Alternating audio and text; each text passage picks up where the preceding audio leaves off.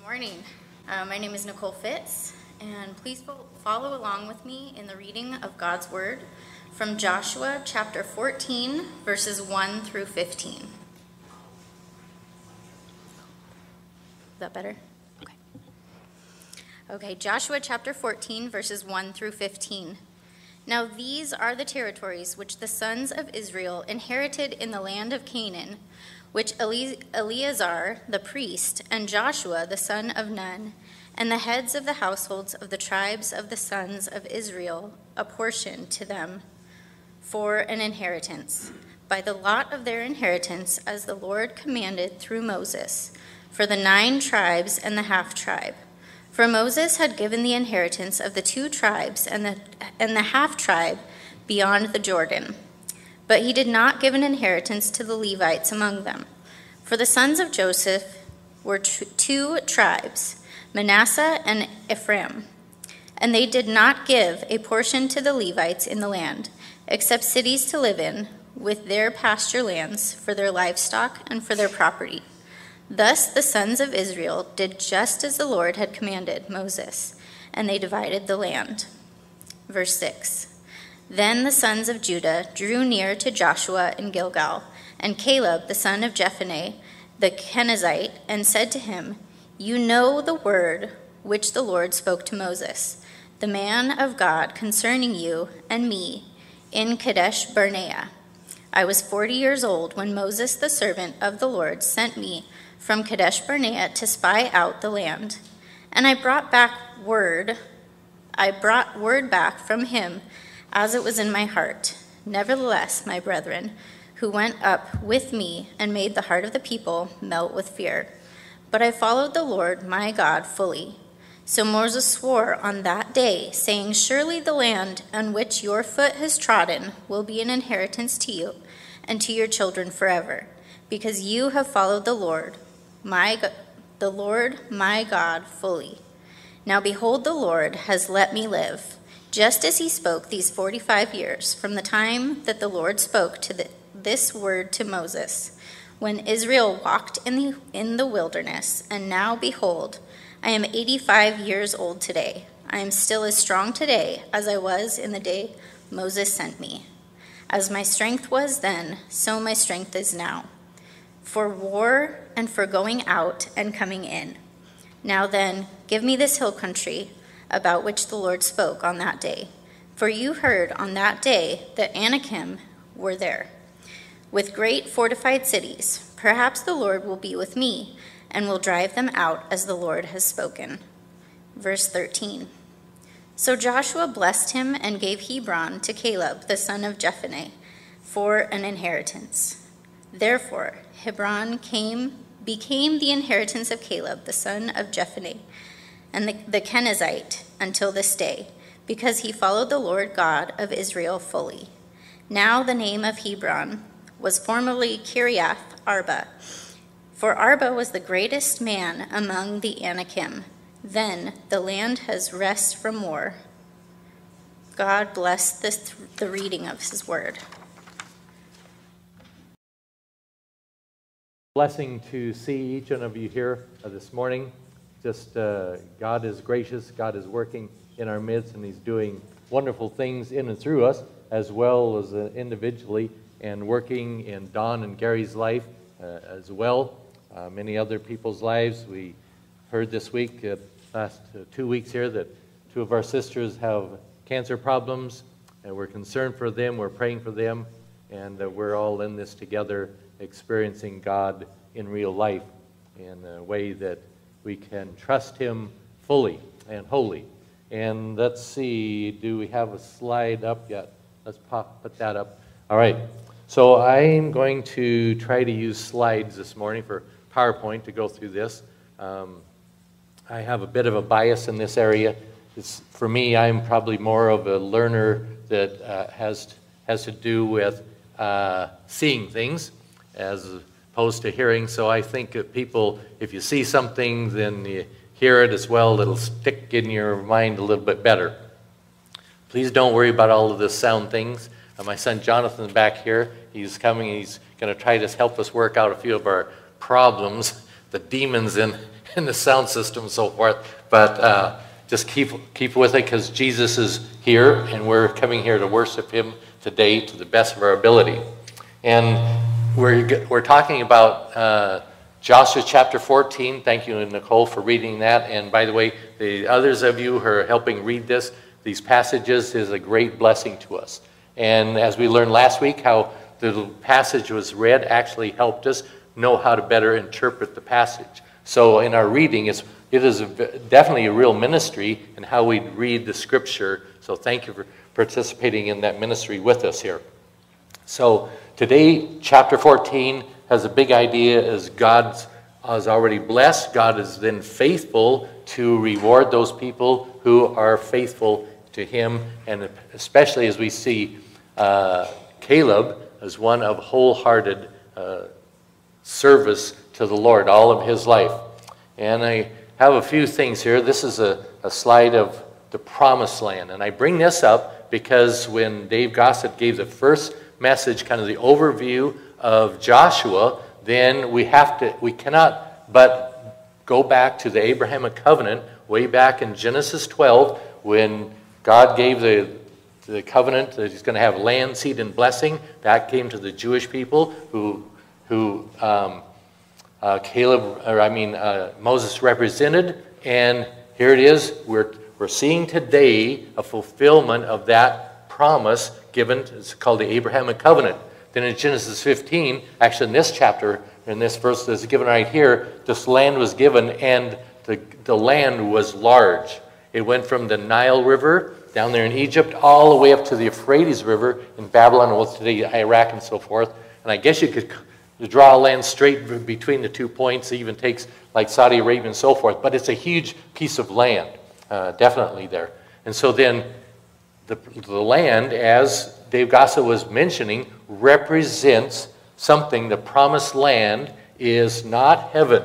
So many people, and a lot of songs that we sang back in the old days singing hymns, talked about go to the promised land, the land of Canaan is going to heaven. Well, in fact, really it doesn't represent that. It's not a metaphor of heaven, but it is a metaphor of the faith rest life, which is recorded for us in the book of Hebrews.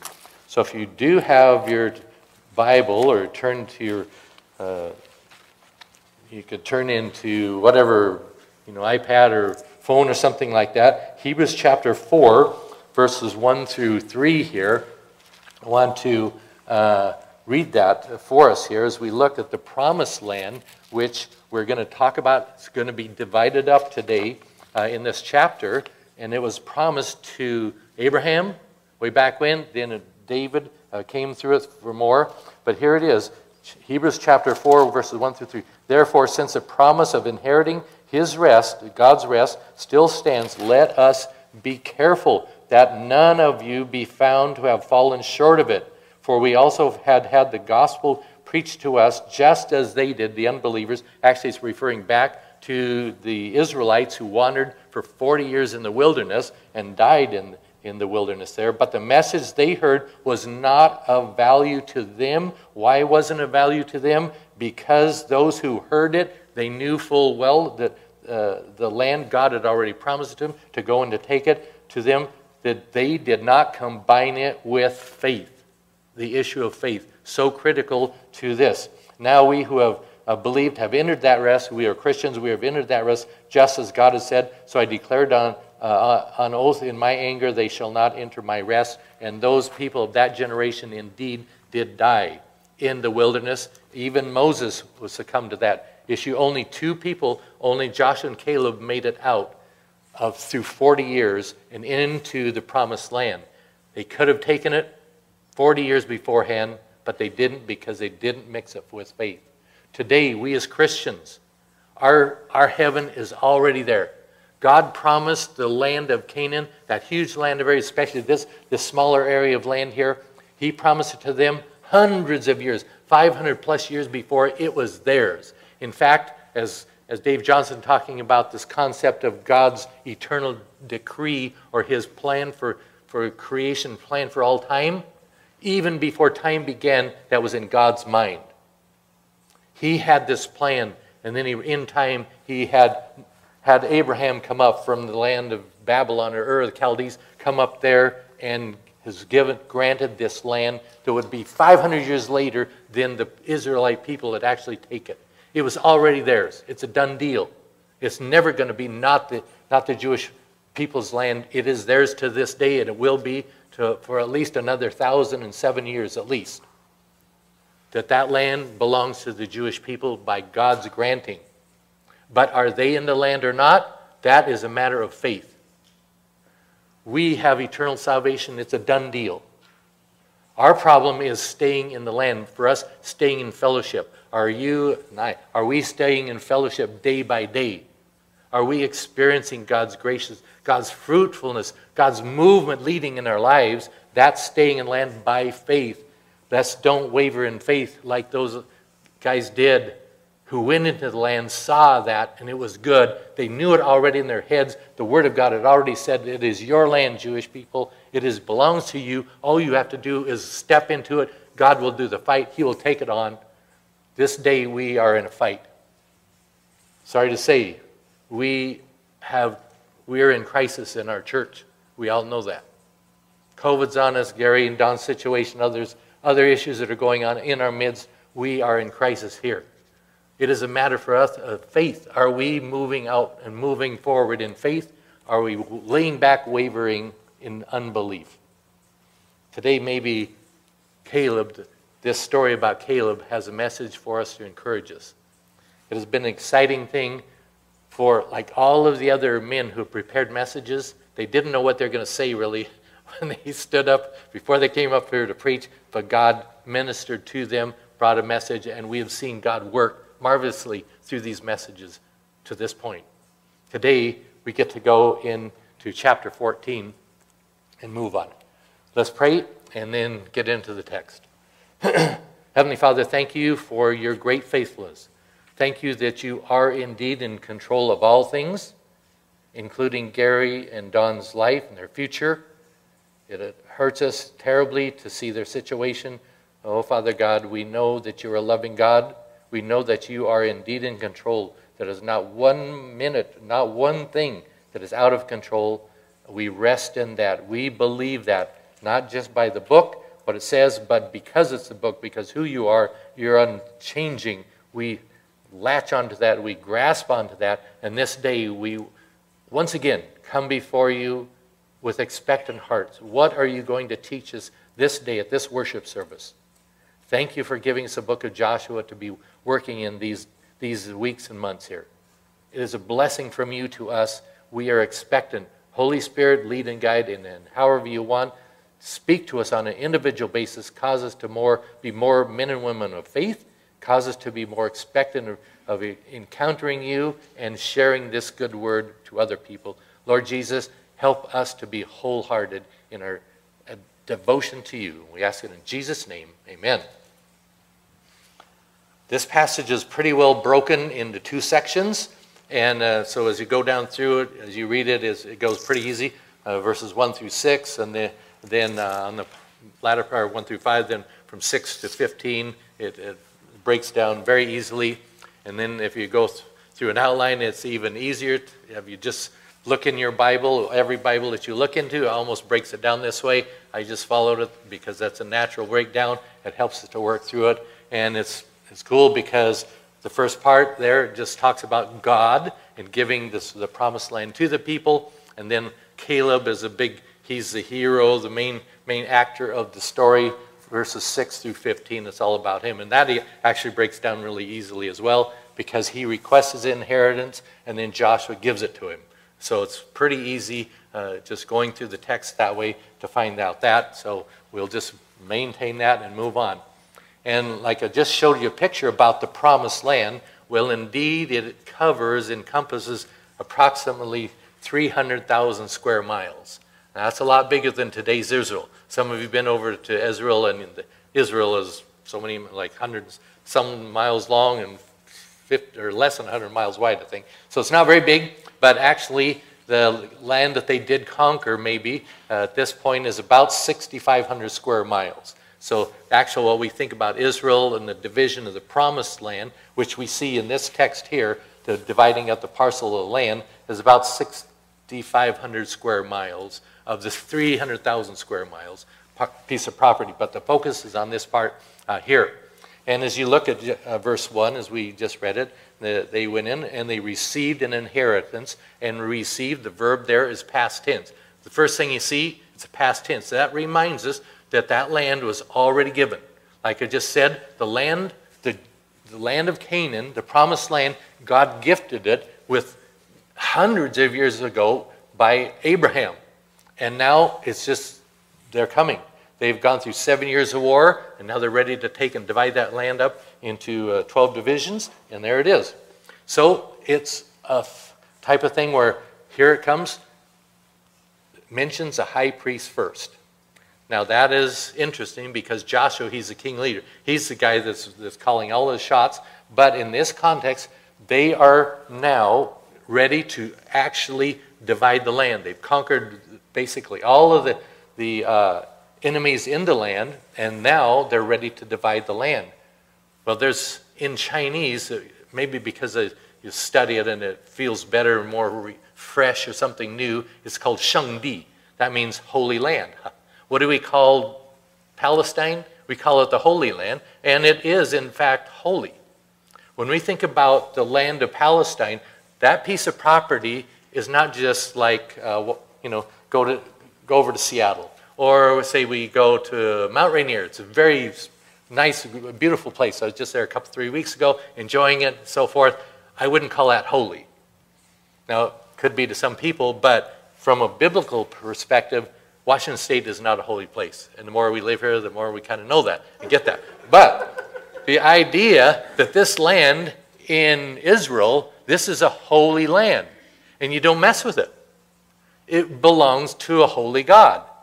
A holy God created that piece of property. Actually, a holy God in eternity past already booked out this piece of property to save it for his holy people, right? The Jews are his holy people. Now, we are his holy bride, but as an ethnic group, we are not holy at any measure of the thing. But the Jewish people are his holy people to this very day. So the holy people are now getting ready to receive the holy inheritance, the holy land, and it requires Eleazar, the high priest. He's listed first because it's a holy thing, operation that's going on here. It's not just some governmental thing going through protocol, bureaucracy, getting their job done. No, this is a holy thing. Bring the priest in. They're going to have a convocation, a big prayer, probably a big, if you're in Chinese context, whole big ceremony to do it. I don't know, but with them, it's bring in the priest, and it's a holy thing to process. And then Joshua comes in second because he's the representative, the military guy. He's the governmental guy. He's the man moving everyone administratively. So he comes and follows in behind Eleazar because of this spiritual kind of an idea. So how did they end up getting the pieces of land? Well, we lived in Macau, as David says, we lived in Macau for many years. It's gambling capital of the world. We love to gamble, so cast the lots, you know. Well, no, in this context, it has nothing to do with gambling. So don't go down that rabbit trail and preach about gambling out of this passage. It's really not there. But the idea of casting lots was told to Eleazar and Joshua by God himself. We're going to cast lots for this thing. Because when we cast lots, it's helping us in our context. There's a theology in back of it. Proverbs talks about that and gives the background for God's mentality about casting the lots. We're not gambling in this situation. We're discerning God's will and allowing God to direct his way and his work in the division of this land. And as you know, when we have children at the home and we are dividing the cake or the cookies or even the muffins up to the 4 kids, well, you just don't randomly do this. You've got to do it exactly right. Correct, David? He's a watchdog on this stuff. He was the youngest, so he was very careful. We did this fairly. So there's no way somebody's getting a bigger spot and more spot or whatever. This thing is... God is not allowing anybody behind our backs to gripe about this in the days to come. Joshua's not got his fingers in this thing. We're just following God, allowing God to do this. Our somewhat arbitrary, except behind the scene God is in. If you want to blame somebody, blame God. Don't blame Eleazar or don't blame Joshua in this thing. Just here's what God is going to lead in our midst. So that's what happened. Now, last week Tim did an excellent job. That guy, he is such a good expositor, and so young and able to do this thing. It was very helpful. He talked about on the east side of Jordan, which I guess is going to be that way, south of us over here. So there were two tribes, which Reuben and Gad, they received full portion of land. And then Manasseh is one tribe, but somehow they split it in half. So that's why it says 2½ tribes. In this text, it goes on down here to say, and the inheritance was assigned by lot to 9½ tribes. Well, that's how many were left, because on the other side, the east side of the Jordan, where they had already loaded, commanded Moses granted 2½ tribes to get the land on the east side, which is already done. So we've got a half a tribe there. They've already received their portion. All right, well, they can deal with that. But then as we go on, we think, okay, now, how many sons did Jacob have? Did he have 5? How many did he have? Come on, tell me. How many apostles are there? There are 12. Well, why are there 12 apostles? Because there are 12 tribes of Israel, right? Well, Jacob had 12 sons. So we know, and then actually this gives the order here. Number 1 is Reuben. He's the oldest guy. He was born first. And then it goes all the way on down to Joseph, the youngest one, who got thrown in the pit and then got sold out to Egypt. And Egypt for a long time became this great leader.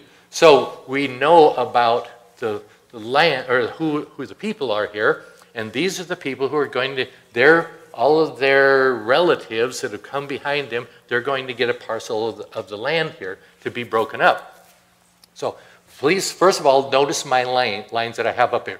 Reuben goes to number 4 over there. That's Judah. Everybody knows about Judah, right? Who's David's clan? Who's David associated with? Judah. And who's Jesus associated with? He's a tribe of Judah. And if you've seen the lion and the lion reward, and how do you say all that? Okay, you all read the stories? Okay, well, that's a picture of Jesus, because he's from the tribe of Judah, the ruler there. And why would he be the ruler since he's the 4th son? That shouldn't be. Okay, then we look down the next one, and we see another line going down. And I have Levi going all the way down to Manasseh, and I do that because Manasseh takes Levi's place. Because last week we heard Levi, their holy tribe, their spiritual tribe, they're the priests, they don't get a piece of the land. So his part of the land goes over to Manasseh. He'll take the land there. Okay, so that's kind of a little bit of a background there. Now, on this one, we're going to talk about Reuben, because it is very significant in verse 6 here, as we look at verse 6, that when they come to the division of the actual land, it says, and now then the men of Judah approached. And this should not be. This should say, and now then the men of Reuben come to get the division of the land. It by right should say that, because Reuben is the firstborn of the 12 sons. So Reuben, by right, he should be getting the double portion. The birthright belongs to him, and because he has a birthright, then he gets a double portion. That was the Jewish law, the Jewish culture. That's the way they did it, and many different lands have that to this day. So what I'm trying to bring out here is that Judah, because he had immoral relationships with his father, with Jacob's wife, Bilhah, was one of his concubines, actually a wife. He went to bed with her while his dad was still alive. He went to bed with her, and because of committing that sin of adultery with his father's wife, he was taken away, his birthright was taken away from him. A huge punishment in their eyes, in this culture. And the reason the first son would get the birthright, two things. One is that the authority flowed down from the father to the oldest son. Like for me, I'm the oldest son in my family. I had a younger brother. So whatever the inheritance would go to me, I am a spokesman for the Mayhew family, kind of type of thing. Now, just because I'm the oldest born son in the Jewish family, Reuben had that authority. So the power, the authority, the rulership, so to speak, would go through Reuben on down.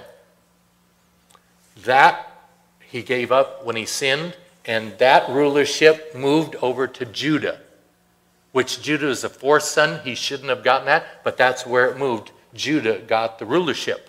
And we see how that then in history, how that works out. Jesus coming, and one day Jesus is going to come back, and he is going to rule with a rod of iron in the land of Israel for 1,000 years of millennium time. And he is going to be there, the king, dwelling in the kingdom with his host of people under him there. That's the rulership. But now there's another part of that. He gets a double portion of inheritance. And why would a son be unequally given an inheritance? Like I'm dividing all our things with our four boys equally. Nobody's getting less or more. They're getting four. Because in our culture, there's a situation where my oldest son, Stephen, when I die, he will not be responsible financially to take care of Diana or his three younger siblings. He's not responsible. But in the Jewish people, their concept was the oldest son, when the father dies, the oldest son takes care of the dad's wife, wives, concubines, children, servants, land, everything that he has accumulated.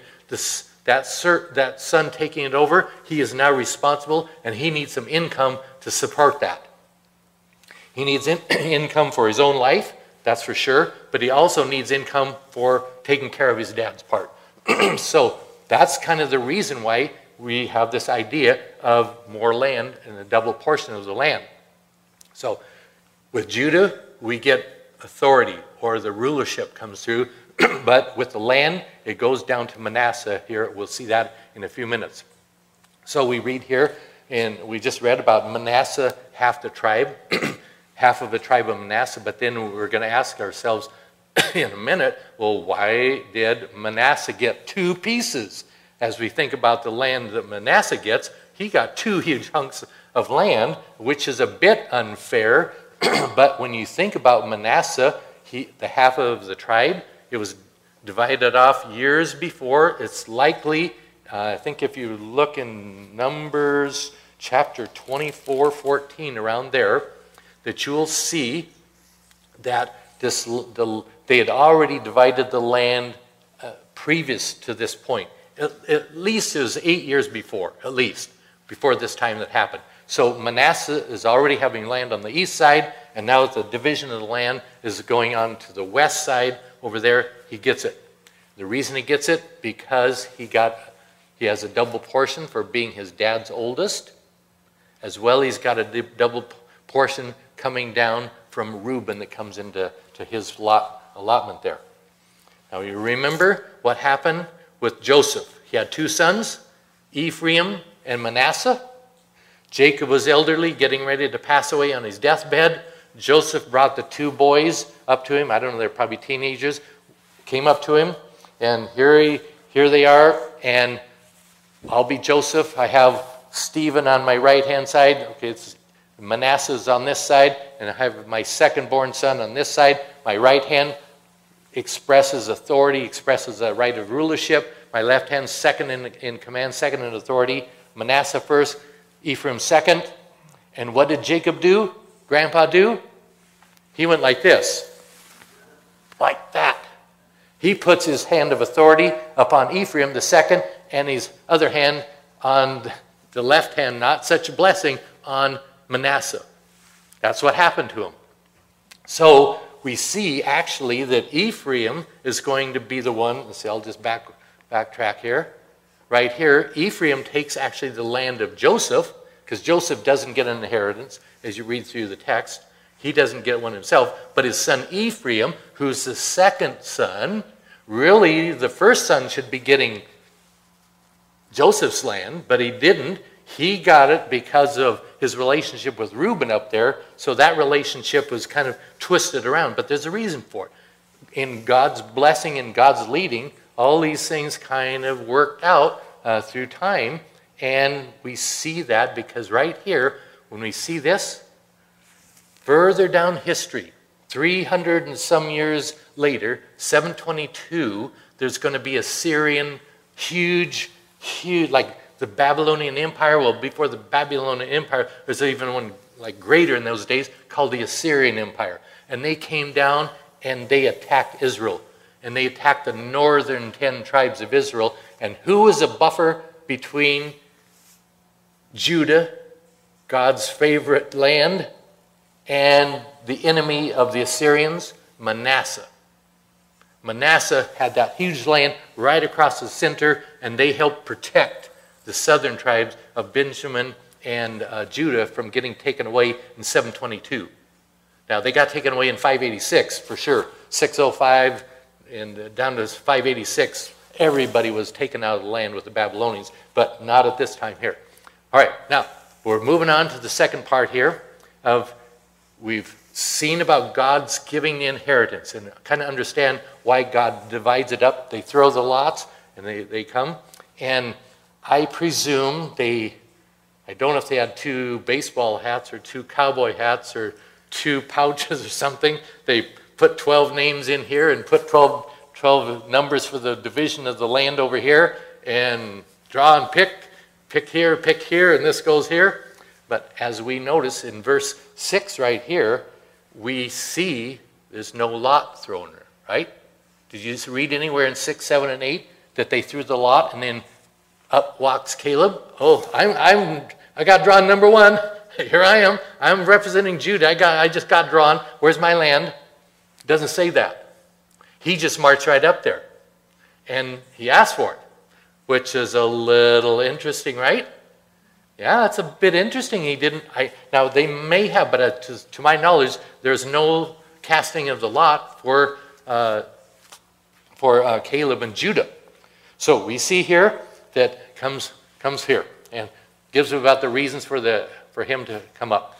First of all, I want us to rethink Gilgal. Thank you, Dave Johnson, for reminding us about Gilgal. Very important place. Moses brought everybody up to the land of Jordan on the east side. They conquered the area for Reuben, for Gad, and Manasseh east over there. 3 parcels of land were given, but they haven't crossed to go in to conquer yet. Now they've just been in to conquer. 7 years of fighting. They're back to this point right here, ready to divvy up the land. And where do they go to divvy up the land? Because they had gone way north. And went Kadesh Barnea, they went all the way up north. But they didn't stop. They didn't go to Jerusalem. Very interesting, right? You think they'd go to Jerusalem. That's a main key spot in all of Old Testament history. If there's a key spot, a holy city in this whole world, it's Jerusalem. They didn't go to Jerusalem to divvy up the land. They went to Gilgal. They went to Gilgal because that's where they went in to begin to take over the land. They went back, and they went back to the memorial. That is so key.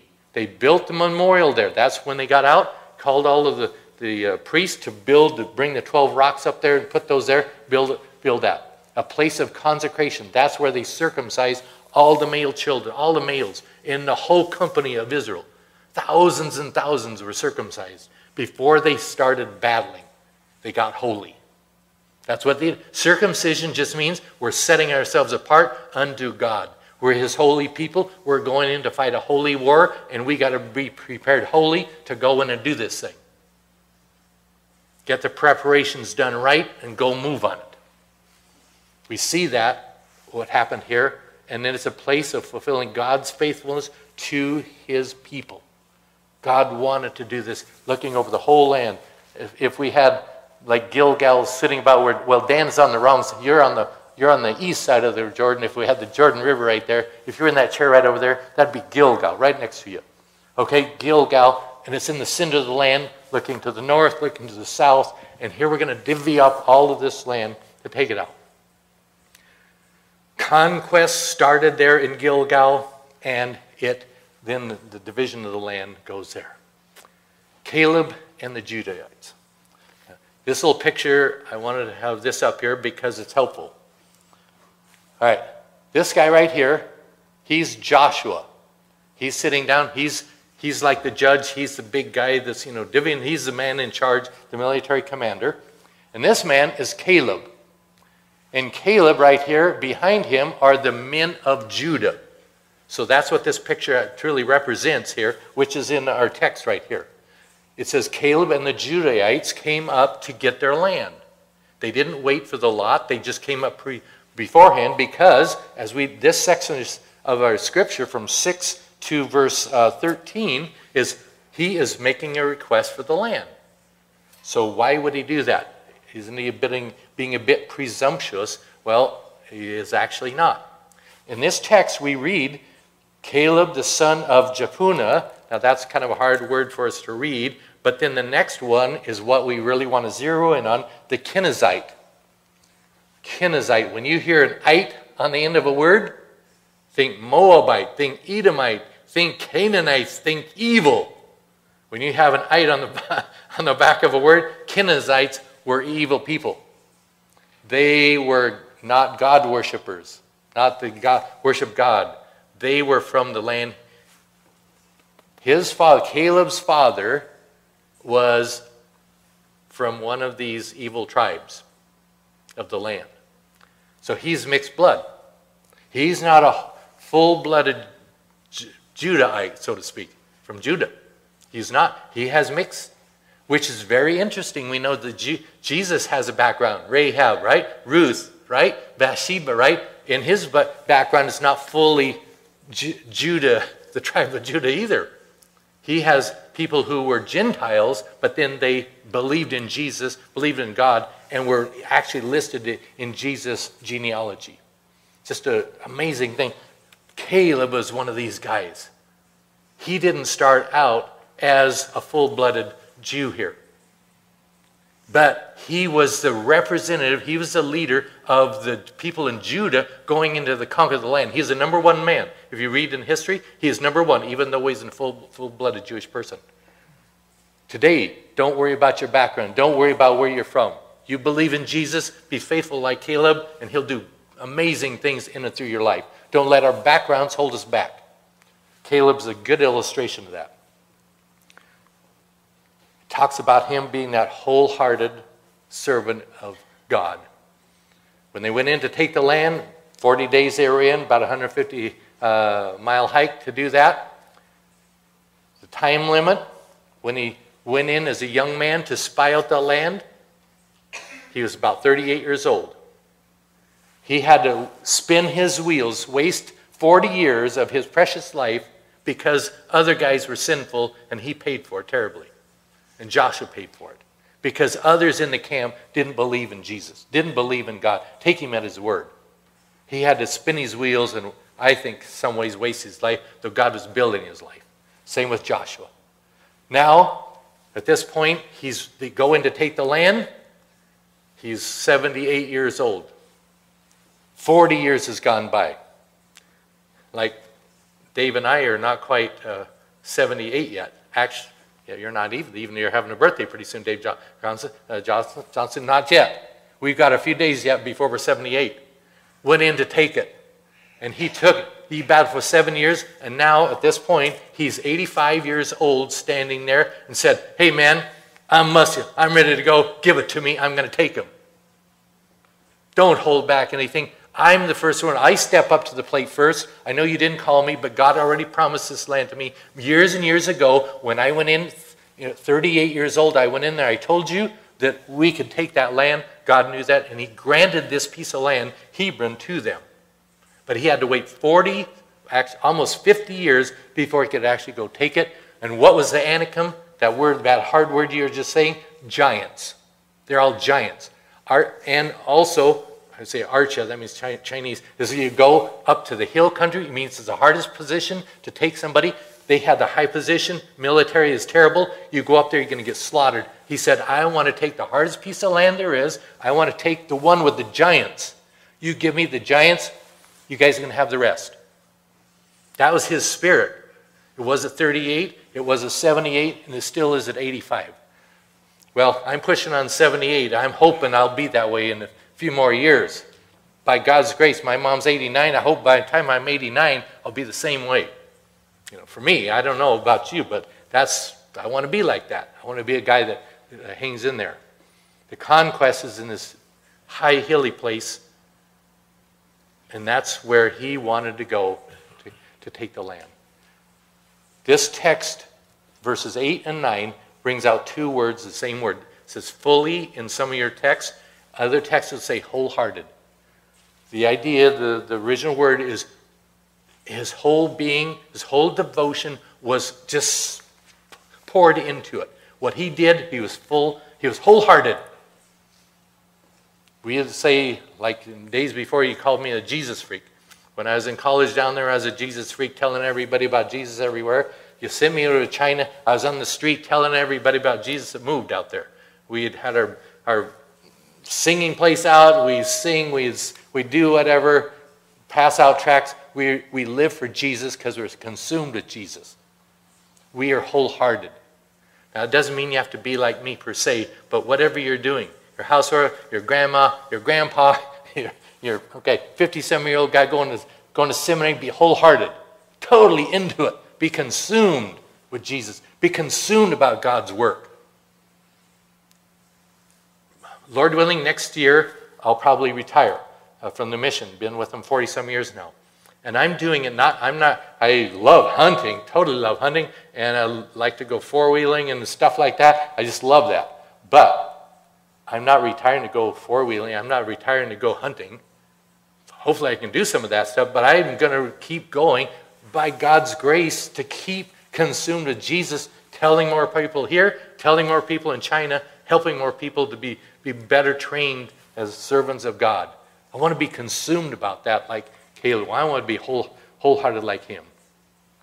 But because my servant Caleb has a different spirit, follows me wholeheartedly, I'll bring him into the land he went to, and his descendants will inherit after him.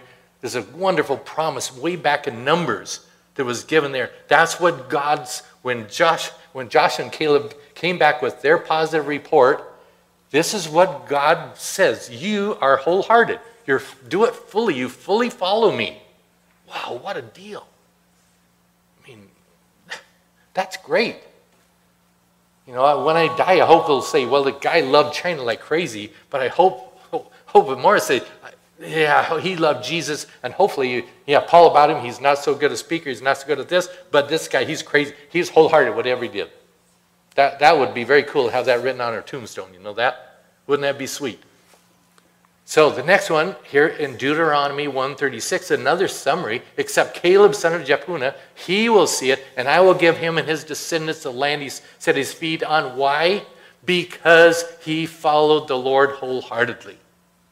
And we see it. I think he lived 100-some years old. Actually, it doesn't tell us in the text. We know that Joshua lived 110, but we don't know about Caleb. It doesn't record how long he lived. But it's up in the high hundreds, there, high 110 or something like that.